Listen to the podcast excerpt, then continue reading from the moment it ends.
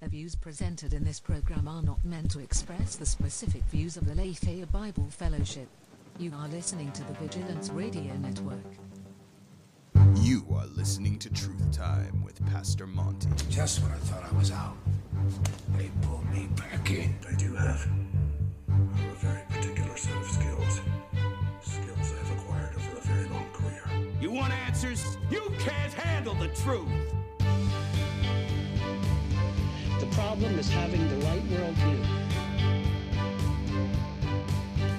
and acting upon it.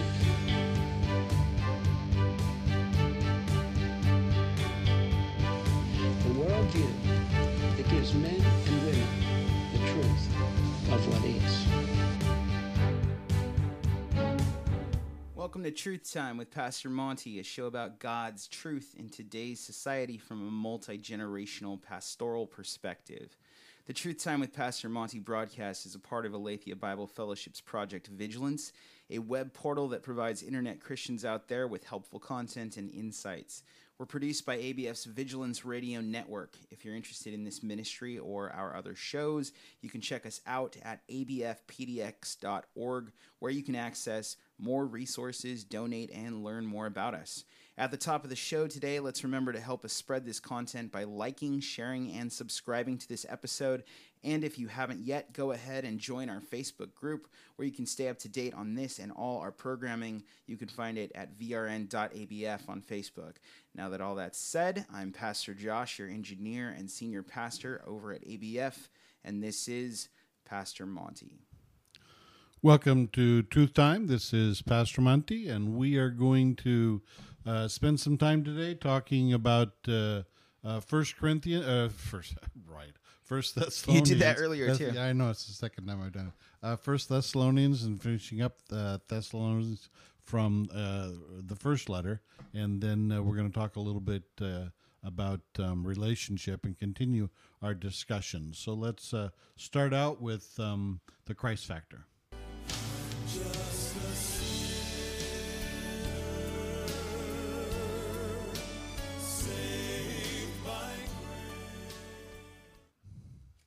So we are in First Thessalonians chapter five, and we kind of let off uh, at uh, at verse eleven, um, where we were uh, just talking about the what what what the apostle Paul is doing is he's bringing um, closing salutations, as it were. He's uh, giving some things for the church at Thessalonica in this first letter uh, to consider and uh, I'm going to try to um, read uh, what we're going to pick up at. Um, you know, I I uh, I I ordered a large print. Is it still Bible, not here?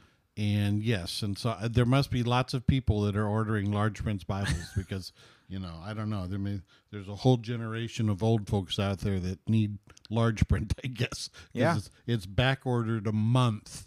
Yeah, so I guess so. We'll just have to uh, we'll have to struggle with this, or I'll have to buy a magnifying glass. Or you could you have a tablet? I do You could, you know. put it on. Oh no, I don't have a tablet. I have my cell phone. Oh, okay. Yeah. Okay. Um, okay. So we are at uh, uh, verse um, twelve. So he says, "Now we urge you, brethren, to recognize those who labor amongst you, and uh, are over you in the Lord, and and admonish you to esteem them very highly, and love uh, their work uh, for the Lord's sake, and be at peace amongst yourselves." So that's where we ended last week, talking about uh, understanding the position that uh, those who are working amongst you and over you that they are in, and the difficulty that uh, can be there for them. Uh, now, verse 14. Now, we exhort you, brethren, warn those who are uh, unruly, comfort the uh, faint hearted, uphold the weak, be patient with all, and see that no one renders evil for evil to anyone, but always pursue what is good both for yourselves and for all. So, um, you know, these are these are general warnings. These uh, the Apostle Paul is exhorting the church first of all that they warn those who are unruly. So, um, there's no there's no place there's there's no place in the church for rabble rousers. Um, people I think who you have to, yeah, you have to define that. Oh yeah, that's what that's, that's one of them uh, old folks terms, huh? yeah, Um, people that uh, people that cause trouble for the sake of causing trouble. So and now remember, you know, when you when in the body of Christ, you have people who have different makeups and personalities. In in when when when somebody comes into the body, they they don't just flip a light switch and all of a sudden they're perfect little disciples of Christ. not often. Sometimes, I mean, sometimes God, you know, does that in people. Yeah, sometimes there's a miracle, but Yeah. but but generally speaking, it's a it's a long drawn out process. Right. Particularly if you come to the Lord uh, as somebody who is older. yeah, If you're younger and you grow up in the church, that's one thing. But if you come into the church and you're beyond your teens, so you've gone through your teenage years and now you're a young adult and or or middle wise, you probably got some baggage. yeah. I I don't want to derail the conversation here, but I was just thinking about uh, Ravi Zacharias this morning. Oh, that's so sad. Yeah. Have you like have you heard his testimony? I I like Ravi Zacharias and I've read some of his stuff and I have but I haven't heard his testimony specifically. His testimony was basically that he was just the worst person ever. And he was the worst person ever and then he he also came to the idea that life was meaningless. And so he lived a certain type of life up until, you know, his late teens and then he decided to commit suicide. Oh. and wow. it didn't quite work. And while he was in the hospital for his, you know, sincere commitment to kill himself, Right. then he found God. Okay. right? Yeah. So, but now he's his life has ended.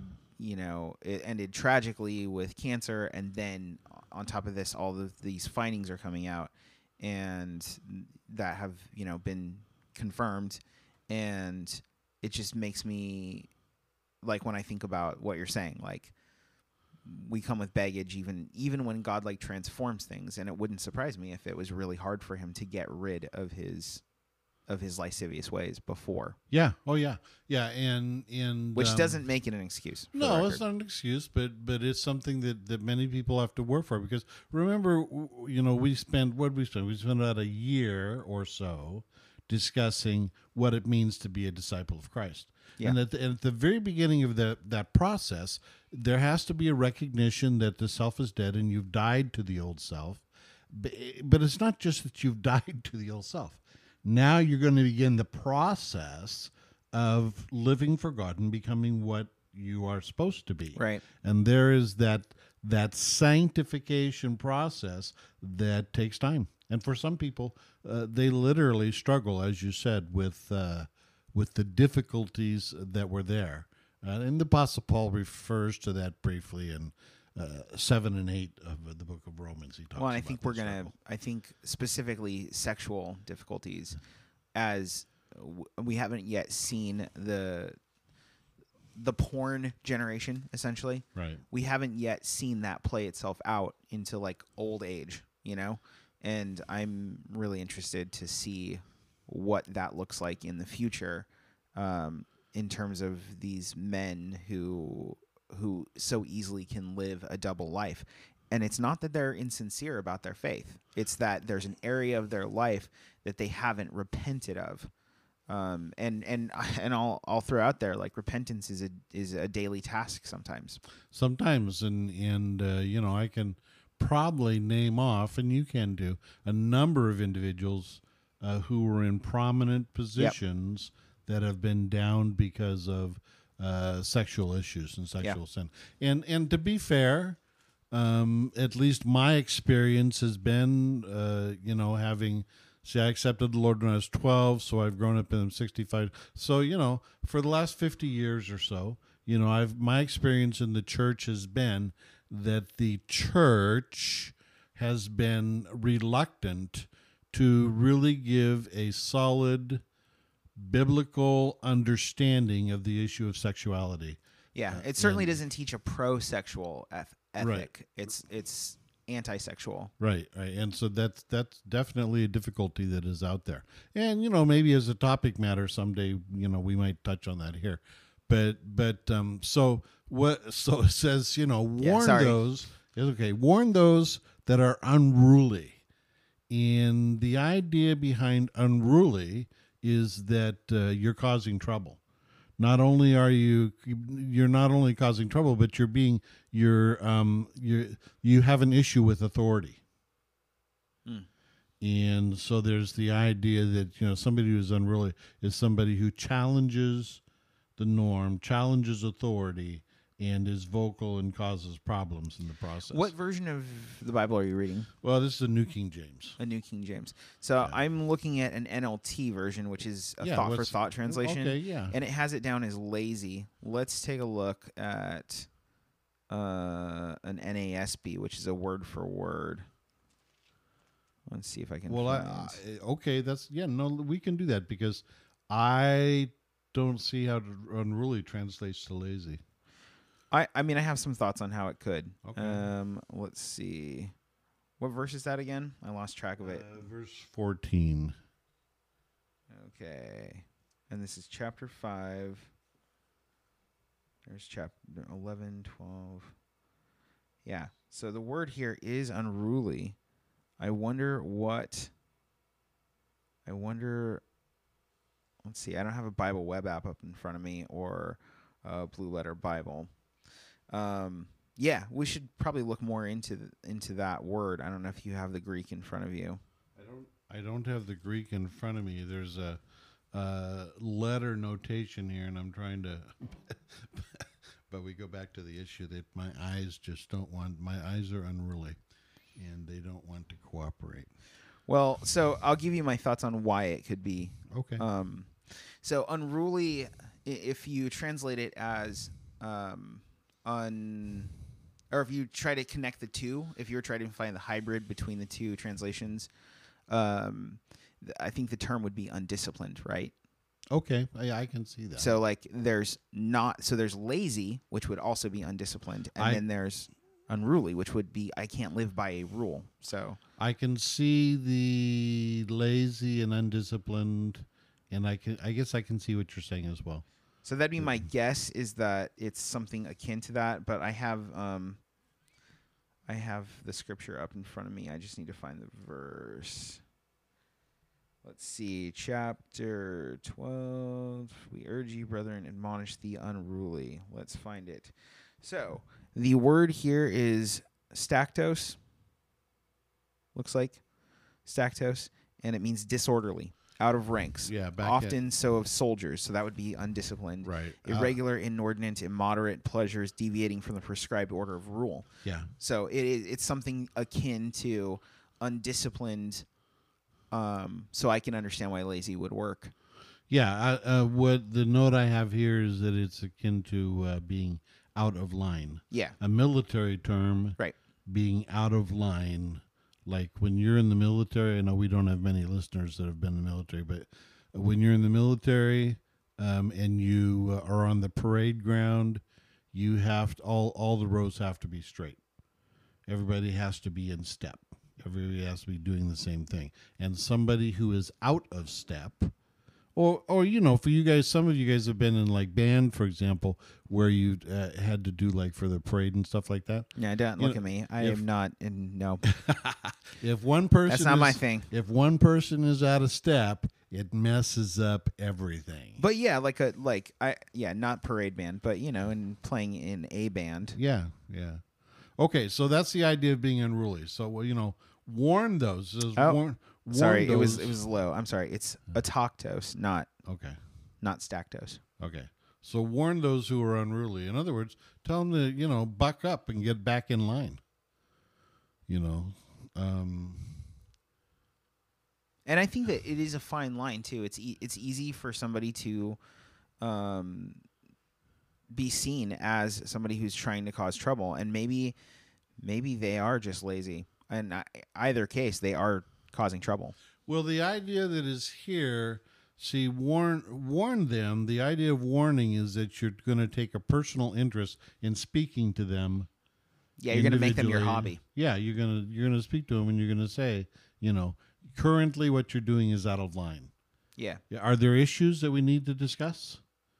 Because this is not acceptable. That's that's really what's being said. It's really interesting, in particular, to today's culture, in regard to that, the snowflake culture. Of, Oh, yeah. You know, you can't tell anybody that they're out of line. Right. They're like, line? What is a line? Yeah. There's no line. Yeah, I draw my own line. What are you talking about? Yeah. Yeah, uh, you know, and well, and and I'll tell you what, from a military standpoint, you know, one of the biggest issues that um, that uh, they have in boot camp for people that are that are this this particular generation Right. is that when they try to to uh, reshape them in boot camp, and they tell them that they they need to hit the deck, they need to duck. So when you're out in the wild and you're the platoon commander, or somebody says hit the deck, you've you've you've actually got trainees that stand there and go like, why? Yeah. Fire a bullet at them, then Yeah, they'll because, know. Because you know, so then the, the the guy has to tell them, you know, if you're in the battlefield, you're going to be dead. Yeah. You know, 'cause- Well, it's the same thing as children. Like when you tell a child get out of the street, you shouldn't have to say why to your child shouldn't say why to you. That's they're going to get hit. yeah, yeah, exactly. And that's the that's the thing. A lot of these people are ha- were never ever formed. Yeah, It's they're not being reshaped. They're being shaped. yeah. So that's the idea here. So the encouragement is, don't let those people continue. Talk to them. So to be clear, it is biblical to it's biblical to to discipline people. And I want to be clear. There's a if are difference out between of line, yes. Well, even if they're in line, you keep them in line, Yeah. right? There's a difference between punishment and discipline. You know, Yeah. punishment is retribution. It's wrathful. It's like you're trying to get back at somebody, but trying to get people to hold the line is biblical. And when somebody says, "You don't get to tell me what the truth is," or I'm in the church and my relationship with God is preeminent and it's just my relationship with God first. So how dare you tell me what the scripture says? Uh, the scripture is how I read it. Well, I think that the, but I think that a distinction needs to be made that if you're going to encourage people to hold the line, that's an admonition. Yeah. So if you're, so if you're encouraging people to toe the line or hold the line, then that comes across as an encouragement. Well, If somebody what does what does encouragement mean? If somebody steps out, well, it's more geared towards um, providing uh, providing incentive. well, that, because that is that is uh, beneficial. yeah, to- but sometimes the all. incentive is not going to hell. if you step out of line, then it's saying here, then you have call to I just- warn. I want to be careful with encouragement, be with saying encouragement because it gives a warm and fuzzy feeling. well, there is kind of a warm and fuzzy feeling. It's And- like, and I think- a cheer, it's a cheerleader. It's come on. I well, no, no, not always. Admonition, admonition is directive. The word for admonish is new thesis. It's it's directive. It's it is specifically it means teaching and correcting and rebuking. Like all of those things are connected to admonition. So when you're admonishing somebody, yes, it is meant to lift them up, but it includes being useful for them. Kind is the English word for for the Greek concept of useful, which sometimes mean that if there is like a like a stain or um, something like a hard substance, you have to be abrasive with it. And so admonishment can mean telling somebody you're sinning and you need to change that behavior or you're going to go to hell. Oh yeah, I agree with that. But I, in my mind, I so it doesn't that- always make people feel good. okay, but in my mind, I see an admonishment being a lesser degree of confrontation than uh, to warn. Uh, well, admonishment is warning. I think that there's a, a higher degree when it, you warn. I think that they're used. I can admonish somebody. It's in conjunction here, right? We urge Yeah. you to warn those who are lazy, encourage those who are timid, right? It's it's in the same co- it's the same coin. well, we haven't got encouraged the timid yet. I prefer I I prefer the faint-hearted. I like well, that. this this says faint-hearted. I know, I know. I think the NLT is being kind when it says timid. I think that's a snowflake translation. yeah, I, I would even go so far as to say the weak. those those who are faint-hearted are snowflakes Well, generally. Okay, well, it, it might surprise you, but we're going to have to close this segment. oh, we have a minute and 20 seconds left. Is the segment. And we will pick this discussion back up as we continue to look at these, and we'll talk more about uphold the weak and be patient with all. Um, so let's let's go ahead and close this, Okay.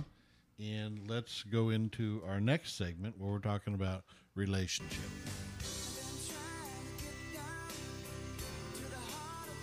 Oh, there we go. Got some Don Henley up in here. Alrighty. Relationship. Rela- So we've been talking about relationship, and, and so what we established last week as we were talking about this is that one of the the first of all, relationship is a is a primary issue for believers. It's a primary issue for mankind, but in particularly, uh, it's a primary issue for believers because we understand that we are created beings and that we are created by the handiwork of God. And so we uh, exemplify the characteristics of the God who created us.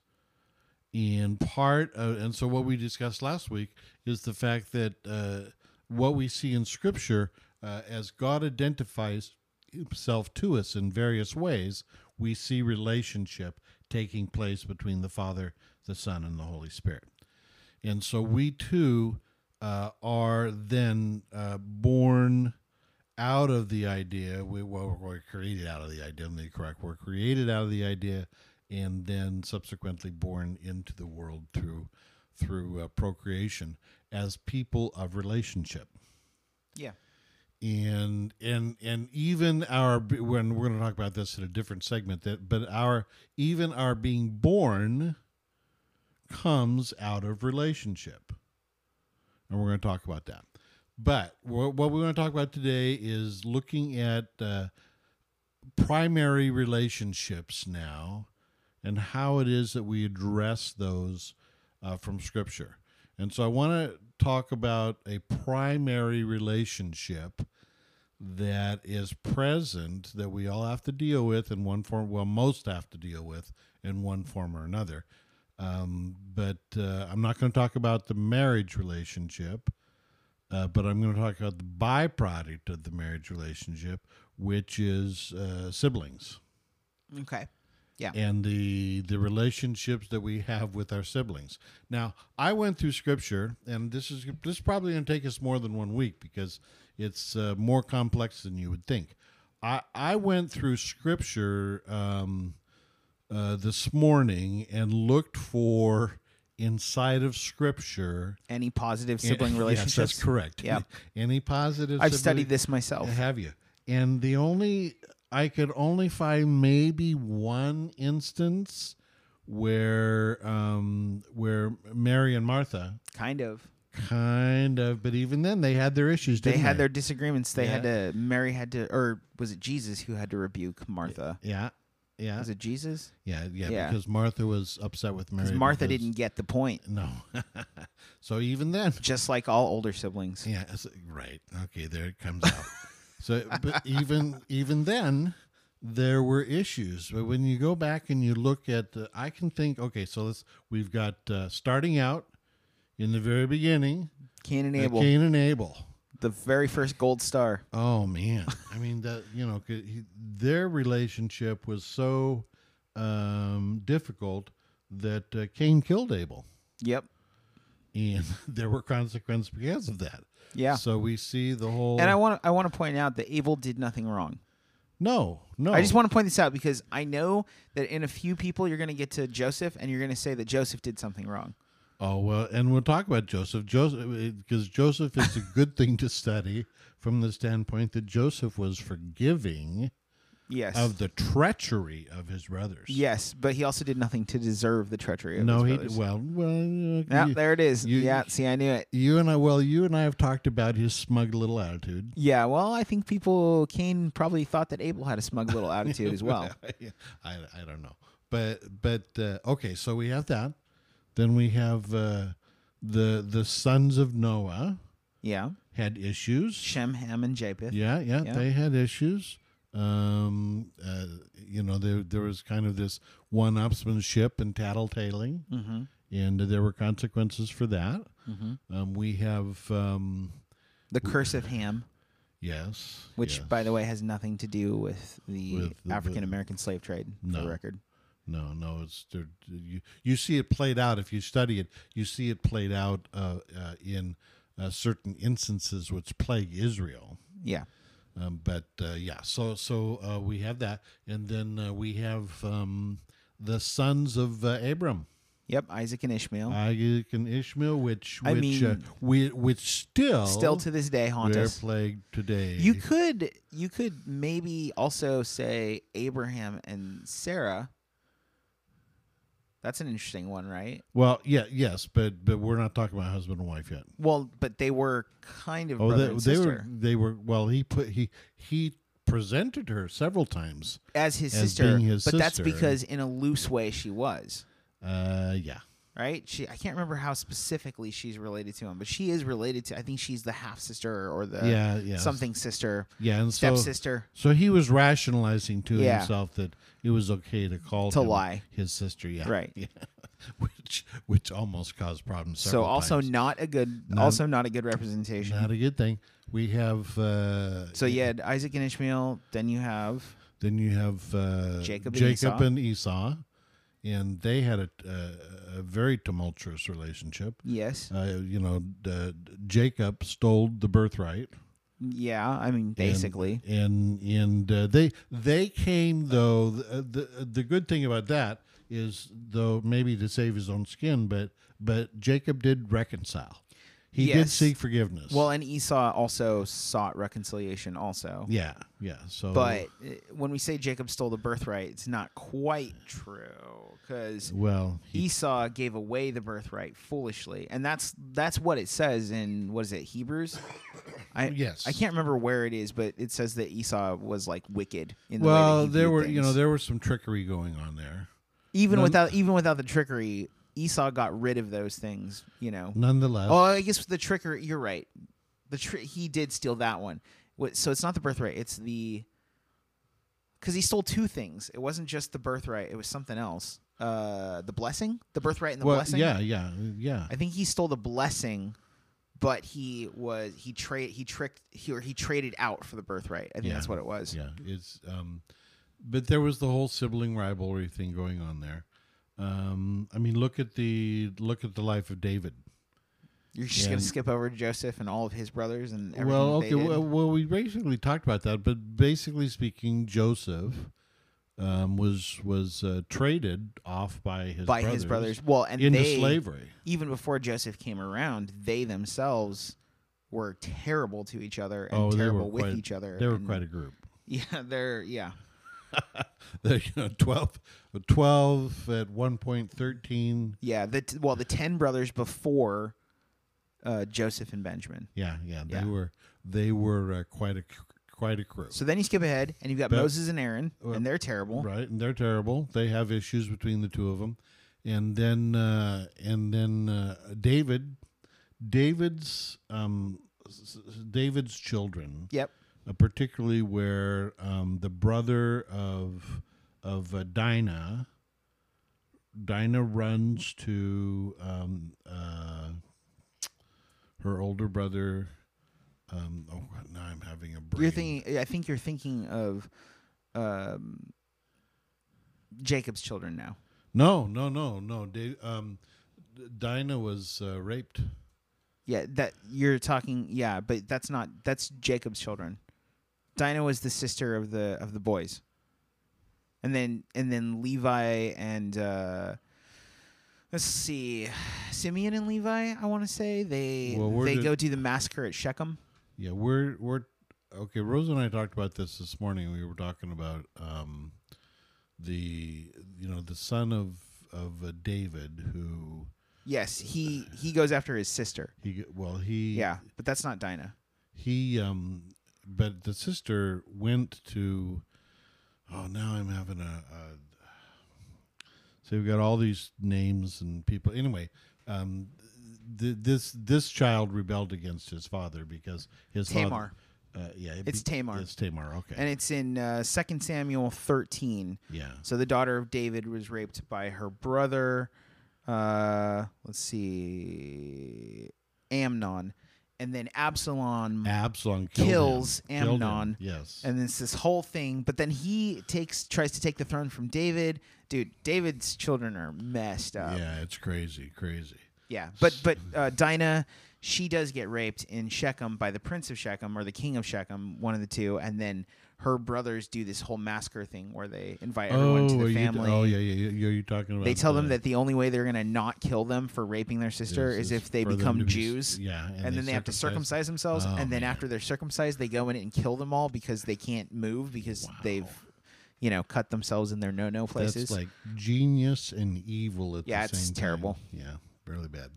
So we have instances, and these are just a few instances that we pull out from Scripture. I mean, they deserved it. I just want to say, but where we can, yes, but still, um, where we can see uh, in Scripture that this whole issue of uh, of how siblings interact with each other um, is presented in Scripture as being difficult. and it goes on and on and on too, Yeah. all the way up to Jesus and James. Yeah, Right, Jesus' brother, Jesus' siblings, like Right, the- basically rejected right, him rejected as him until yeah. yeah. So so there's there's this whole process where when we look in scripture and we look for some type of a positive uh, relationship between siblings, which is mentioned, it's kind of hard to find. So what do we what do we learn from that? Well, let's back up for a second. So first of all, one of the difficulties that exists with this relationship with siblings is that um, you got no choice. they're they're Yeah, your they're the your truth. they're your sibling. You know, you hear people you hear people talk about, you know, they they use the excuse, well, that's just family. What can you do? You know? Well, there is some truth to that. Now, in some cultures, um, they really make a deal of that where it's tr- it's instilled for uh, Filipino culture, for example, um, uh, Eastern cultures, like for or you know if you go into Italy and some of these other places, they make a big deal of the fact that you know Blood. blood, Yeah. is really thick and is supposed to overcome everything, and so they will overlook the transgressions of a brother or a sister because they are a brother or a sister.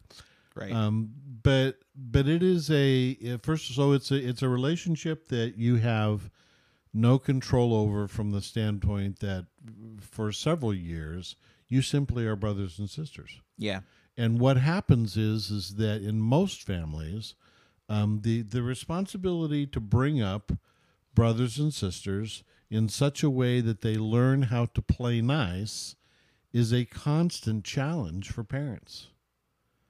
And and oftentimes that challenge is as such that by the time that um, brothers and sisters uh, together hit their teenage years, there's already a lot of baggage Yeah. which is there. And then you get into the whole thing of how, you know, people are born. Were you born first? Are you a middle child? Are you the last child? I mean, Yeah, they order. I, yeah, and that that can become a very difficult thing because um, each child then uh, will have certain baggage attached to their position inside of the relationship that is there. So it becomes very difficult because then you have things that uh, you have things that are remembered um, that did or didn't happen. You have uh, you know you you have attitudes about you know how your parents treated uh, you were treated by your parents? Were you treated evenly? Was one favored over the other? And so that causes some issues. And so um, the so when you look at the issue of relationship Oh, Pastor Monty committed a no-no. not it's it He left his phone on. well it's not my phone i have the phone of somebody who left their dealer. i apologize Oh, i have i have to take it to them you want to just silence it real quick? i Oh, think it's yeah that's it's it's silenced I turned mine off. I don't know. Could producer Jasmine? Could you guys hear that? And Yeah. could you guys hear that in the booth or in the control? Yeah, just just the tiniest bit. All right. Yeah. Anyway. Okay. So so I mean so it's really difficult. So as as believers, so so let's get so we acknowledge that it's difficult and that it's not perfect. Yeah. And and part of the part of the um the the struggle that parents have uh, with dealing with their children as they raise them is making sure is trying to make sure that there isn't this uh, this difficulty that is there to try to help them establish and understand a relationship where they're going to love one another and care for one another. But that within itself is a challenge. Yeah. because r- remember you have to recognize that each child is an individual to themselves. And they have different personalities and they they look at things different ways and they have different abilities. And it's a challenge for parents to to bring children up in such a way that um that they learn how to establish a productive relationship with their siblings Yeah, I don't think that it would actually be that hard if they didn't put too much of an emphasis in the wrong place.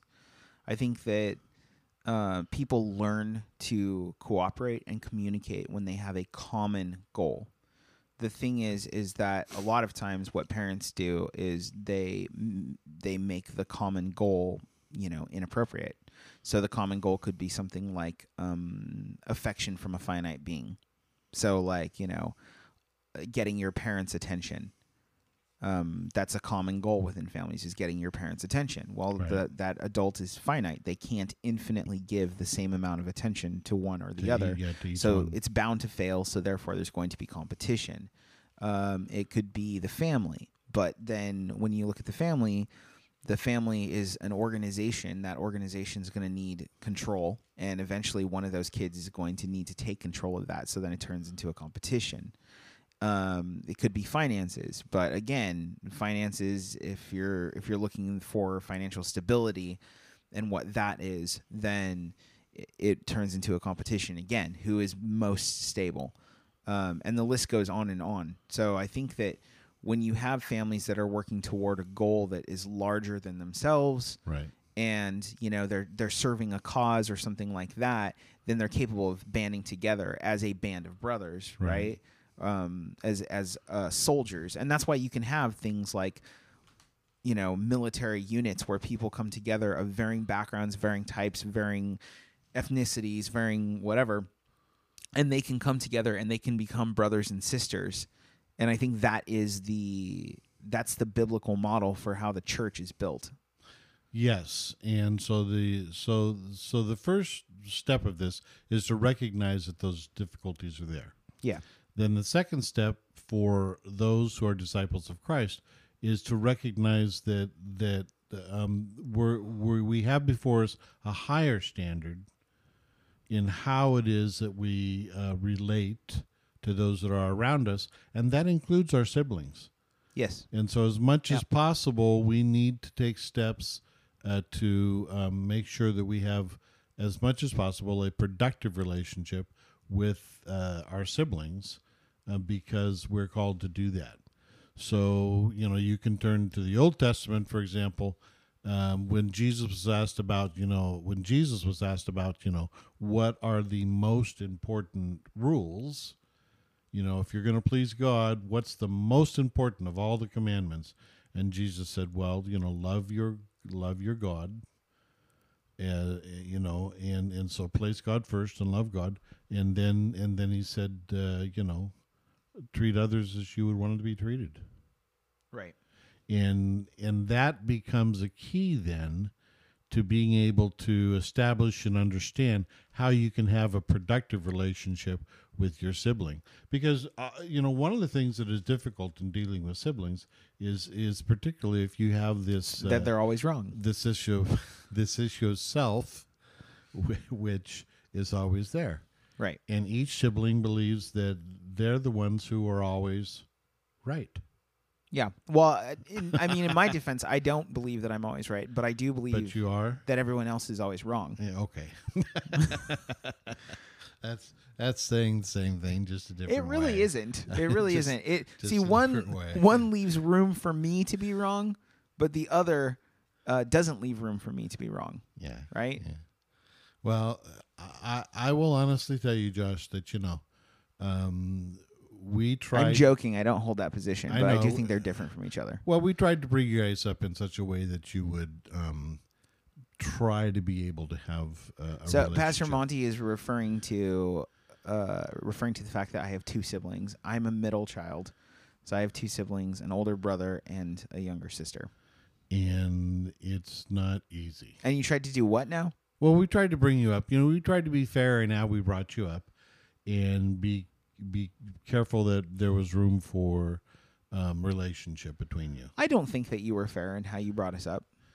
You wouldn't. You're a middle child. No, I don't think that you were fair in how you brought us up. I think that that's an unfair standard to place on you. Okay, I'm not sure what to do with that, ex- except except to say that I, I'm just uh, what I'm saying is I I don't think you need to be fair in how you bring children up, um, and I don't think that you guys were. I think well, we try to be biblical in how we brought that I think is I think that's biblical. Although you got to be careful because there's some there's some parenting like when you talk about how there's bad brothers and sister relationship Oh yeah, in scripture. There's also bad parenting in regard to brothers and sisters. Like i think of sarah and the way that she dealt with isaac and ishmael. And let's not even get started on uh, is it rachel? No it's not rachel. Uh, um, maybe it is who is it? Leah, Leah, and and Rachel.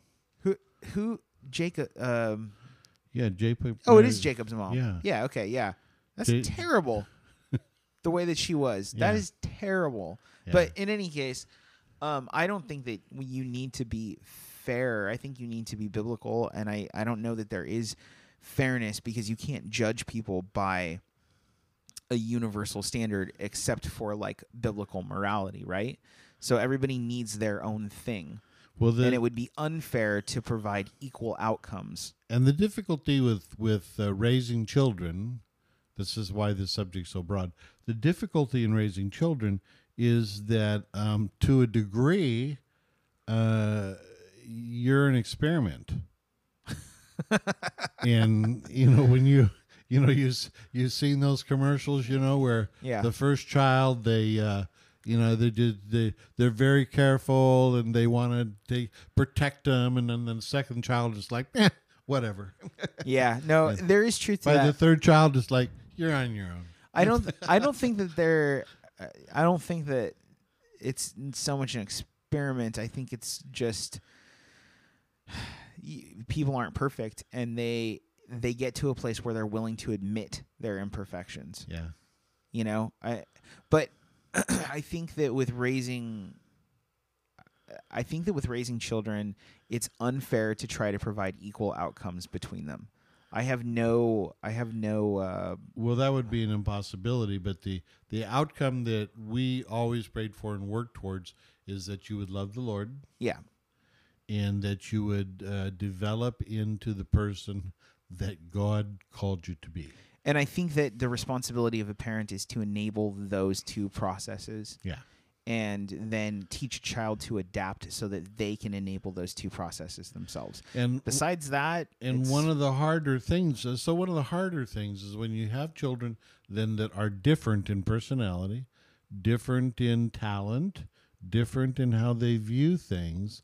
Oftentimes, it's difficult to get the the siblings to respect um, where their siblings are at in the process.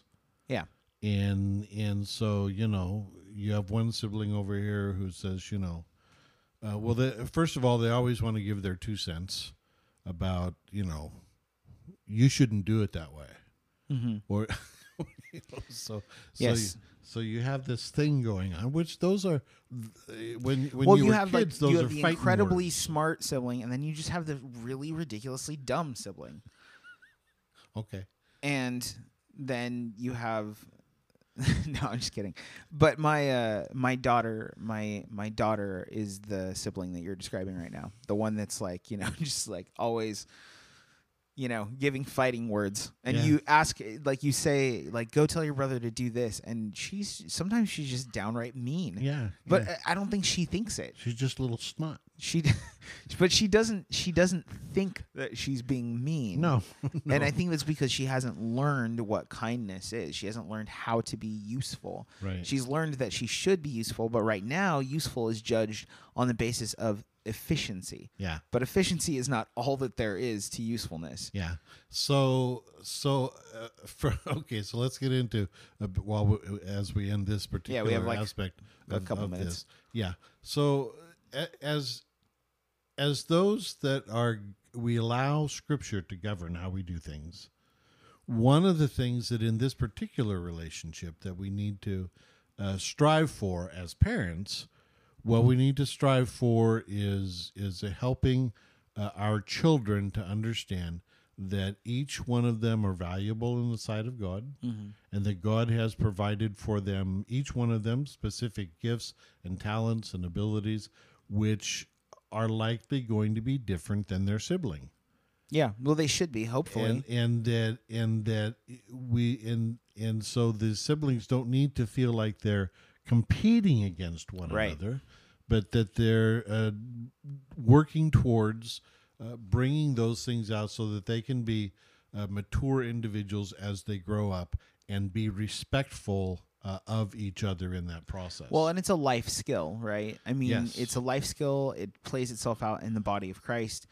Um, specifically, it's how we were. It's like the biological family is there so that we can learn to be pro-social, and or at least that's a part of it, so we can learn to be pro-social in a safe environment. Blah blah blah. right So I think what it comes down to is you've got, you know, a bunch of people who walk through life um, not being, not having their premise of self retarded by the, retarded, I mean, slowed down by the, um, by the biological unit, you know, Yes. like the family doesn't take the time to say, uh, excuse me, you do not treat people that way. Like Right. this isn't how you treat your brother and sister. Right. And instead they walk through life wanting to compete with everybody because their relationships are basically transactional and convenient and transactional. And so when they get into a relationship that matters, like marriage, right or like getting a degree or keeping a job or something like that, they won't know how to do that because everything they do is about competition. Yeah, and and so and that's the reason why we're talking about this because because uh, maybe um, there may be somebody somebody out there that has not has not thought through this process and understood how foundational this is to um, to how we interact with others. Yeah. Yeah, it's super seminal to the way that that we operate and it's something that people need to understand and clearly in scripture there's a problem. Yeah, Like it scripture very much highlights how there's a problem with um, that particular relationship, which is interesting because it's the uh, primary descriptor for our relationship with each other once we come to Christ. Right. And so, likely, what we're going to do is we're going to finish up this topic next week, and then we're going to go into how does that translate into our uh, brother sister relationships in the body of Christ, because there definite there is a connection, as as we've stated here, and it's it's a primary connection, and it's something that we need to be aware of. And if we've got issues with our siblings, if we haven't resolved how we deal with those issues, we need to pray that uh, we have some guidance and understanding where God would have it to go with that. Yeah, and and I just want to say it's we're not coming at it from a high horse position here. Like uh like we're not claiming to be on any sort of pedestal. Like I make those jokes about about siblings being just remarkably dumb uh because I understand that struggle. Yeah. I'm not Yeah. claiming to have that figured out. In fact, it's like a constant work. Um, I'm thankful that it's more figured out than it was when I was younger. But like in my relationship with my siblings, I think it's better than it was when I was younger. But um, but I w- it's a necessary thing to talk about. Um, and the reason why I think both Pastor Monty and I feel like it's worthwhile to talk about is because we both understand the burden of it. Yes, and and and and also that it is a that it is a process that is part of our um, maturation process um, in relationship, but also as believers, it's a part of a process. So again, this isn't a light switch type of thing, but sometimes these issues, which are, as we said, uh, seminal, they're they're primary. These issues may take years to resolve, uh, but you have to keep at it, approaching it from a biblical standpoint, and uh, seeking that God be glorified, because that is now our desire, not to lift up self, but to glorify God through how it is that we interact uh, with those that are so close to us. if you're a, a parent and you're like looking at how to define you know your relationship with your child um, i'll just my personal advice to this and i tell this to my kids is like uh, because they like to vie for attention right and i Yeah. tell them like you know instead of saying like you're my favorite child or whatever like i'll say like to my son i'll say joseph you're my favorite joseph jude mcgarry Yeah, there you go. because I want him to know that he has my affection, but that it's specific. It's specific to him. And I'm going to treat him differently than I treat his sister because they're not the same. And I'm not going to give them equal outcomes.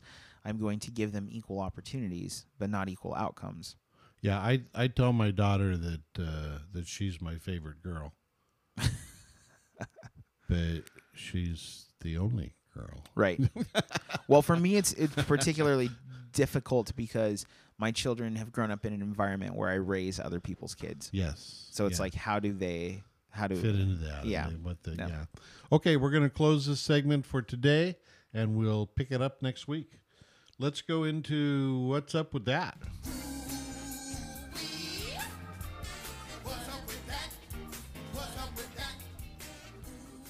What animal story you got for us this week? Well, uh, uh, no animal stories. Okay. Um, uh, okay, so so uh, here's one that I really, for me at least, it's a what, what- what's up with that because I just I just don't get it. This guy, um, do you have any, do you have cufflinks?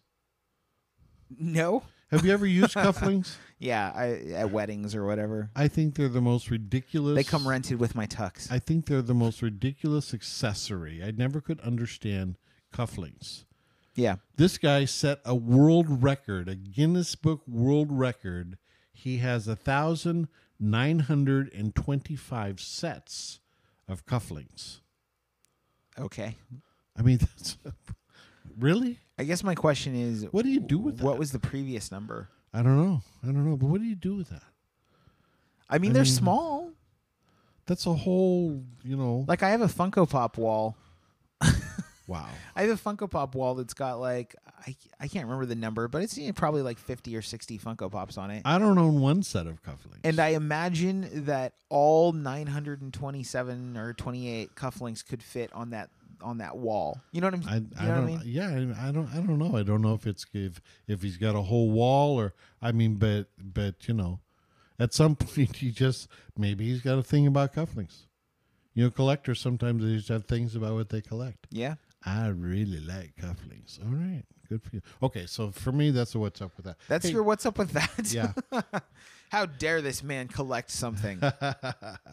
hey, you know, you know how difficult it is, particularly when uh, i- if any of you have been out trying to drive around in this uh, this snow and ice. oh and yeah, here in you. Portland, Oregon, we we're experiencing a snow ice Oh storm. man, yeah, yeah, definitely a storm. We Like, did. It's not short right- short lived. Yeah, it's just a, a like four days. Yeah, yeah. We we it's normally called the event in this case is normally called a silver thaw.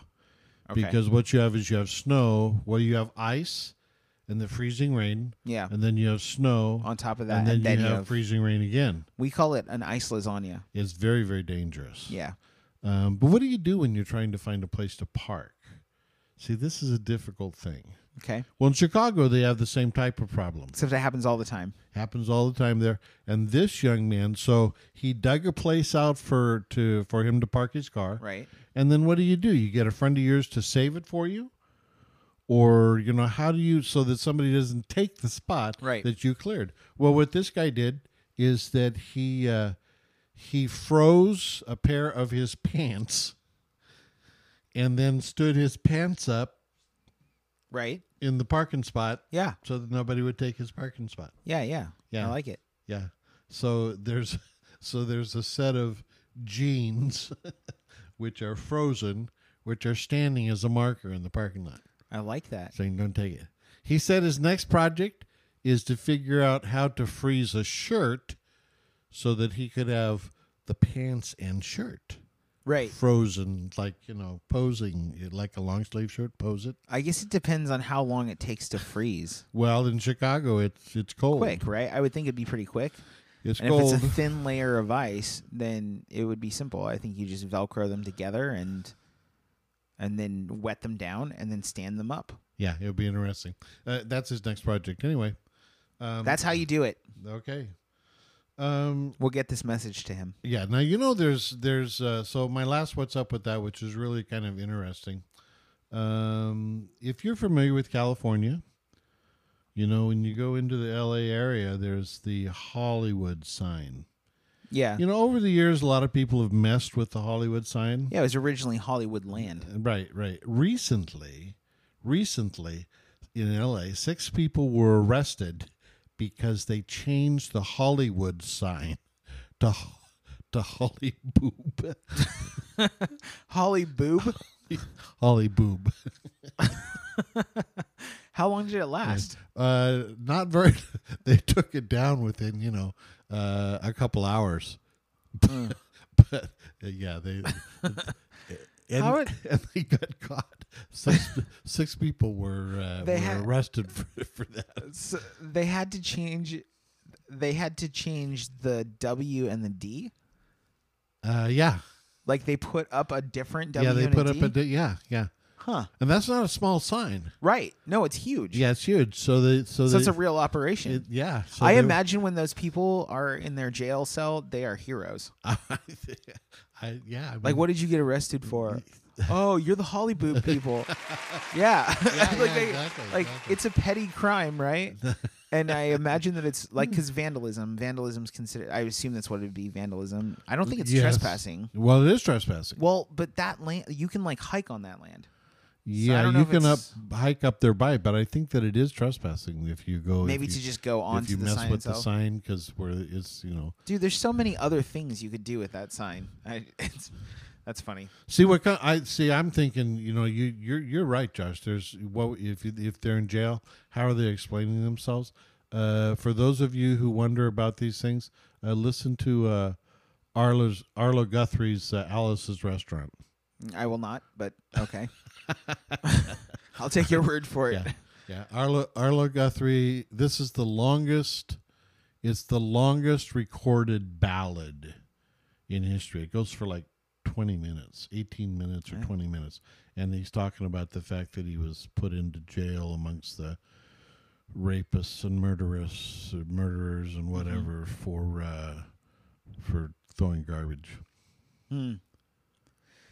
I would also recommend Albuquerque by Weird Al. Okay, along along the same lines, there are some great albums out there It's, about it's all uh, about how he doesn't like sauerkraut. There you go. And and who does really? My wife, who's a certified nutritionist, will tell you that sauerkraut is very good for you. Oh yeah. And. I understand that Germans have an affinity for it. Germans like it with their with their sausages. Yes. Yes, but there's some foods that y- you have to grow on you. Yeah. Okay, we're going to close up today. It's uh and uh Got about three minutes left, so we'll go ahead and wrap so up. We'll go wrap up. Okay. Well, if you're someone who is seeking answers, you want to know more about your faith, or you're new to Jesus Christ and the Bible, check out the help tab at abfpdx.org. Um, the Truth Time with Pastor Monty podcast is a resource of Aletheia Bible Fellowship of Portland, Oregon. Uh, it's a member of the Vigilance Radio Network. Uh, it's our online ministry there where we provide helpful and interesting resources for the church local and at large. And we have a lot of different shows on that. If you're one of those who's enjoyed this service, remember to like, subscribe, and share our podcast. And remember, you can find it on the YouTube page, uh, our Facebook, everything like that. So, yep, the producer Jasmine just put up the neg screen, shows you some of our stuff going on. Specifically, remember to check out uh, uh, Culture Insanity, which just aired last week with its first episode of uh, the season. Check out Heart Scribe. I think on Saturday we're going to air the uh, intro to the Book of James, or possibly James one one.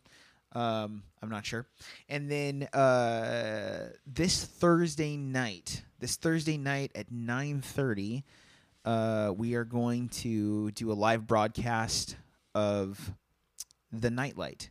Uh, Nightlight Radio specifically is going to be going on air, talking about something that is kind of a big deal um, in Christianity, uh, the topic of depression and how it is that we deal with depression, specifically in this pandemic era, era, but then also in a world that doesn't really have an up and down, that doesn't make sense of things. Uh, depression is a huge thing, even amongst Christians. So we are going to be talking about that at 9:30, from 9:30 to 10:30 on Thursday night this week, live uh, on the uh, on the internet. And if you have uh, questions, you want to reach out, you want us to go in a certain direction, please send us a message. Uh, you can do that on the Nightlight page. You can even send it to Truth Time. We'll find it. You can also send us a message at uh, send the message to counseling at abfpdx.org. So take a second to do that. Uh, share those um, share those shows and anything else, and this show in particular um, and make sure that you uh, like, subscribe, hit the notification bell so you can stay up to date whenever we share new content each week. And remember that that content is shared every Tuesday at 11 a.m. for Truth Time. I am Pastor Josh, senior pastor over here at ABF, and I'm sitting here with Pastor Monty. Pastor Monty. The views presented in this program are not meant to express the specific views of the Aletheia Bible Fellowship. You are listening to the Vigilance Radio Network.